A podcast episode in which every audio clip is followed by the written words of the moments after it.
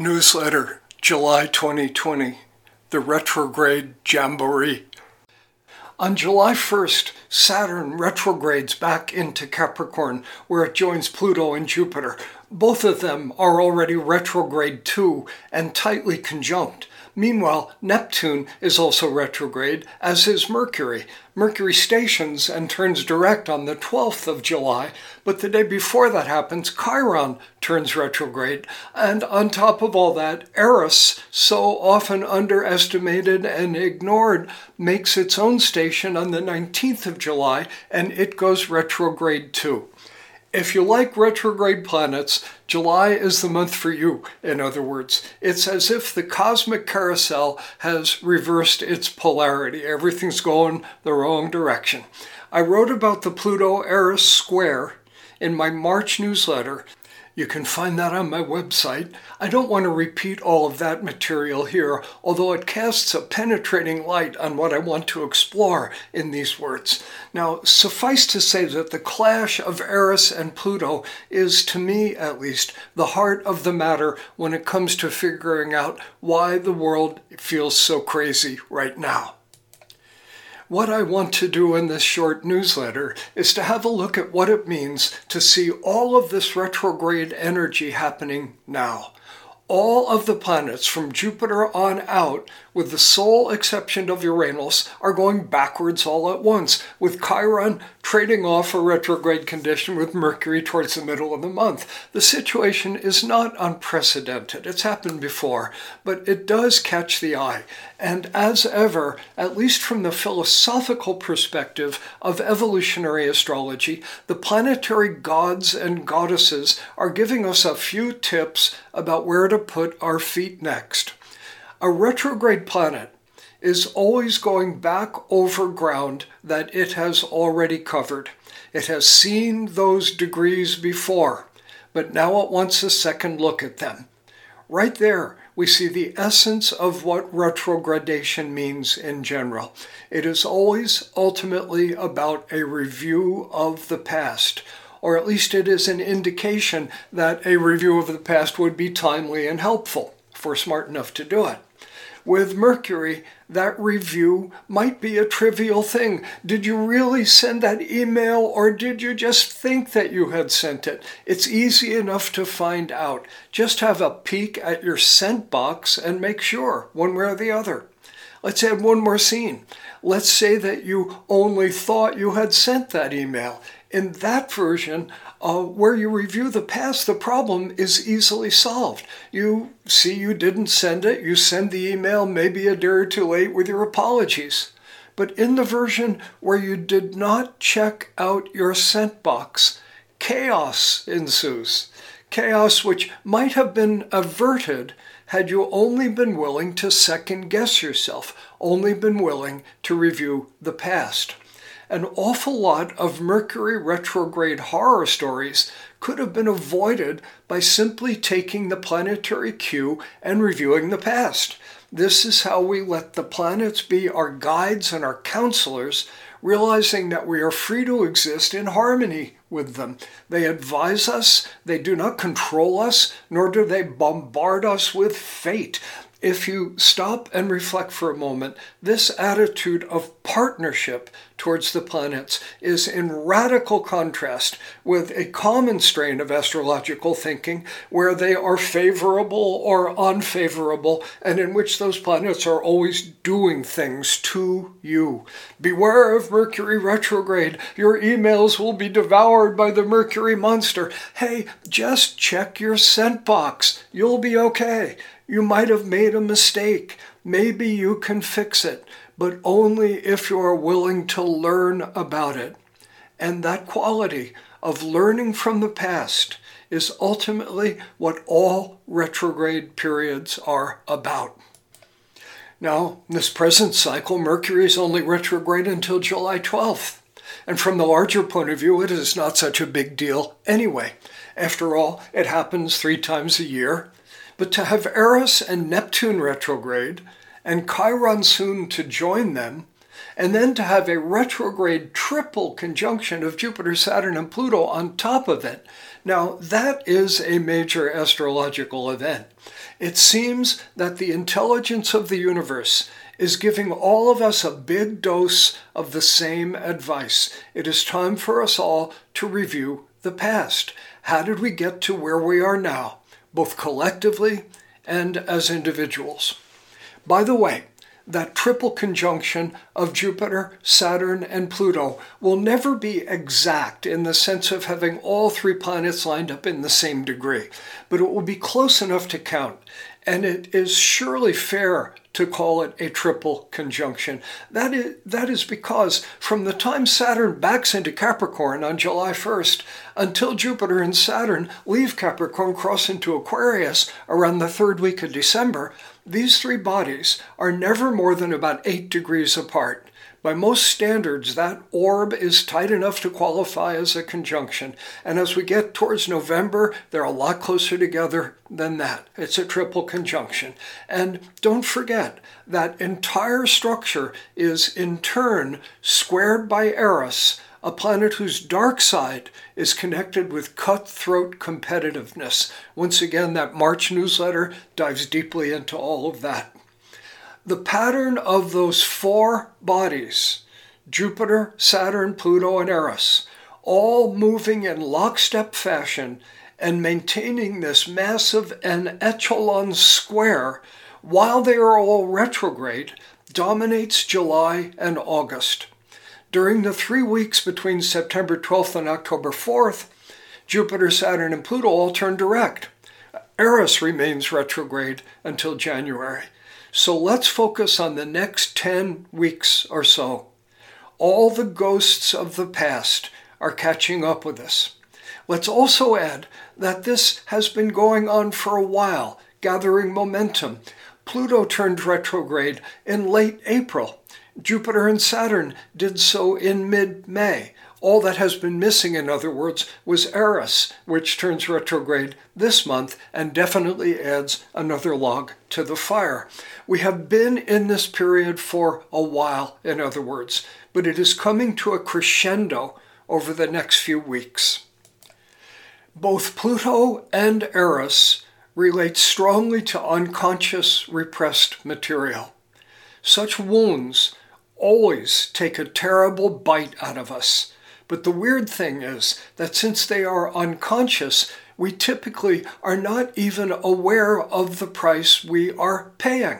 We are just diminished and we don't even know why or even that it's happening. The good news is that when they are retrograde, maybe we can review the past and find the clues that lead us to the difficult truths and the empowerments which come from facing them. Meanwhile, Jupiter and Saturn are building towards their liberating conjunction in Rebel Aquarius on December 21st. But first, they must dance a few steps with Lord Pluto before they leave Capricorn. Now, when Jupiter meets Saturn, I always think of a pot of gold, that's Jupiter, on top of a very tall mountain, that's Saturn. The climb is 10 times harder than we can imagine, and there's a hundred times more gold in the pot than we anticipated. It's hard, but it's worth it, in other words. Add Pluto to the mix, and we realize that determining exactly which mountain holds the gold requires some honest inner work, some Pluto work, some confrontation with unconscious material locked in the vaults of Pluto, not to mention Eris.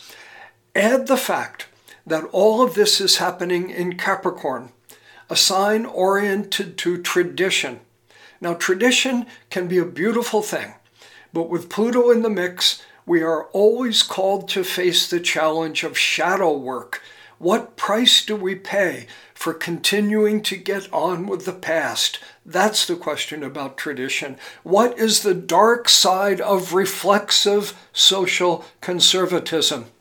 And with Pluto retrograde, we add that in order to succeed at this shadow work, we must unflinchingly review the past. We must look honestly at what has brought us to this crossroads.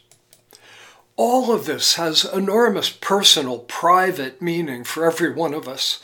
Universally, for everyone, it's a good summer for personal reflection and a good winter for it if you're in the southern hemisphere.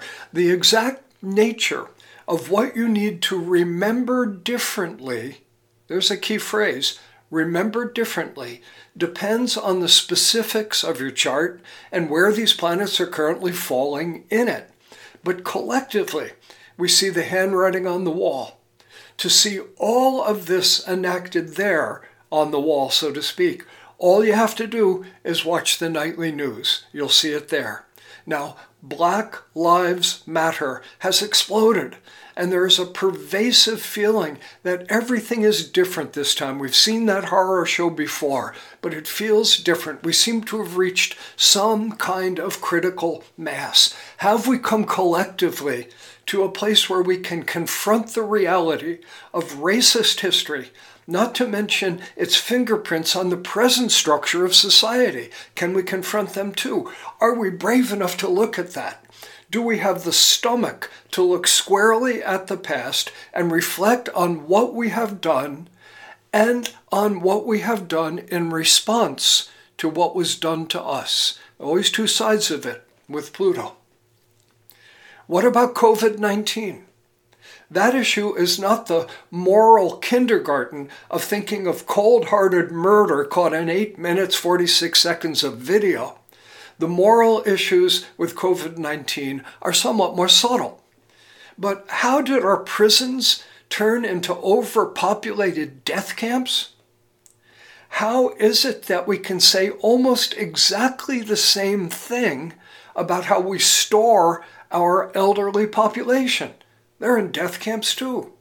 How did we create a society where an economic downturn is more frightening to some people than a half a million deaths? How did we wind up with leaders who seem to feel that way themselves?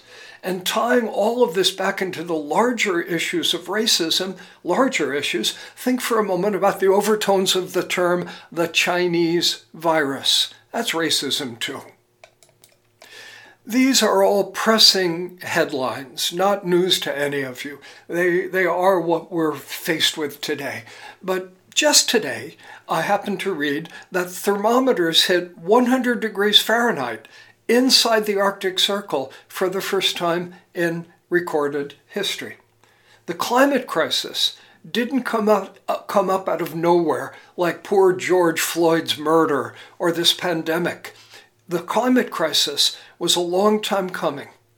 As we review the past with all of these retrograde planets, we see the errors and distorted values that have brought us to this crossroads. What price have we paid for comfort and material prosperity? I think of the thousands upon thousands of gallons of jet fuel that I personally have conspired to burn in the stratosphere as I flew from place to place to teach astrology over the last 30 years. What have I done? Do I have any right to point a finger at someone who drives a Hummer? No, I do not. But I think we all need to point a finger at the Hummer itself. That is just the truth. And it is truth time. Shame, guilt, despair, they're not the point. Finger pointing and blame are certainly not the point. The point is an honest review of the past. It always comes down to that with retrograde planets. Let's look at what we really have done. Truth needs to be served up, raw and cold and clear, whether it is about racism or the dark side of modern economics or the environment or any of another host of issues. I won't recite them, you know what they are. And this is not only a helpful suggestion from the planets. Due to the laws of synchronicity, it is a command from the universe. The truth is saying, ready or not, I am coming. There may be many ample reasons presently for despair, but let's not lose faith or hope. Where does all of this lead? Is there a path forward? Astrology answers that question too. Remember our tall Saturn mountain with our pot of Jupiter gold on its peak? In December, those two most massive planets in the solar system pull away from Pluto. With their conjunction, we enter a new chapter of human history. They cross the line into Aquarius, a sign which correlates with breaking tradition and shattering old patterns. They actually come fully together, these two planets, finally, just a half a degree into that sign. Capricorn and their dance with Pluto was really just the prelude for what arrives at the end of this year. If we if enough of us do our inner work, if we reach that hundredth monkey critical mass, if we honestly review what has actually happened in our own lives with no excuses and no glossy rationalizations, humanity is scheduled for a fresh new beginning starting around December 21st. That Saturn Jupiter conjunction in groundbreaking Aquarius is the pot of gold. Please believe in it. Your belief itself has power. The past may be catching up with us now. That's the way it is with retrograde energy. But at the next solstice, doors open to some kind of unprecedented and unforeseen future. It is as if we have been marching butt first into the land of tomorrow. That's an awkward way to walk, but the good news is that it gives us a great view of where we have been. On December 21st, we turn around and we face where we are going. Thank you.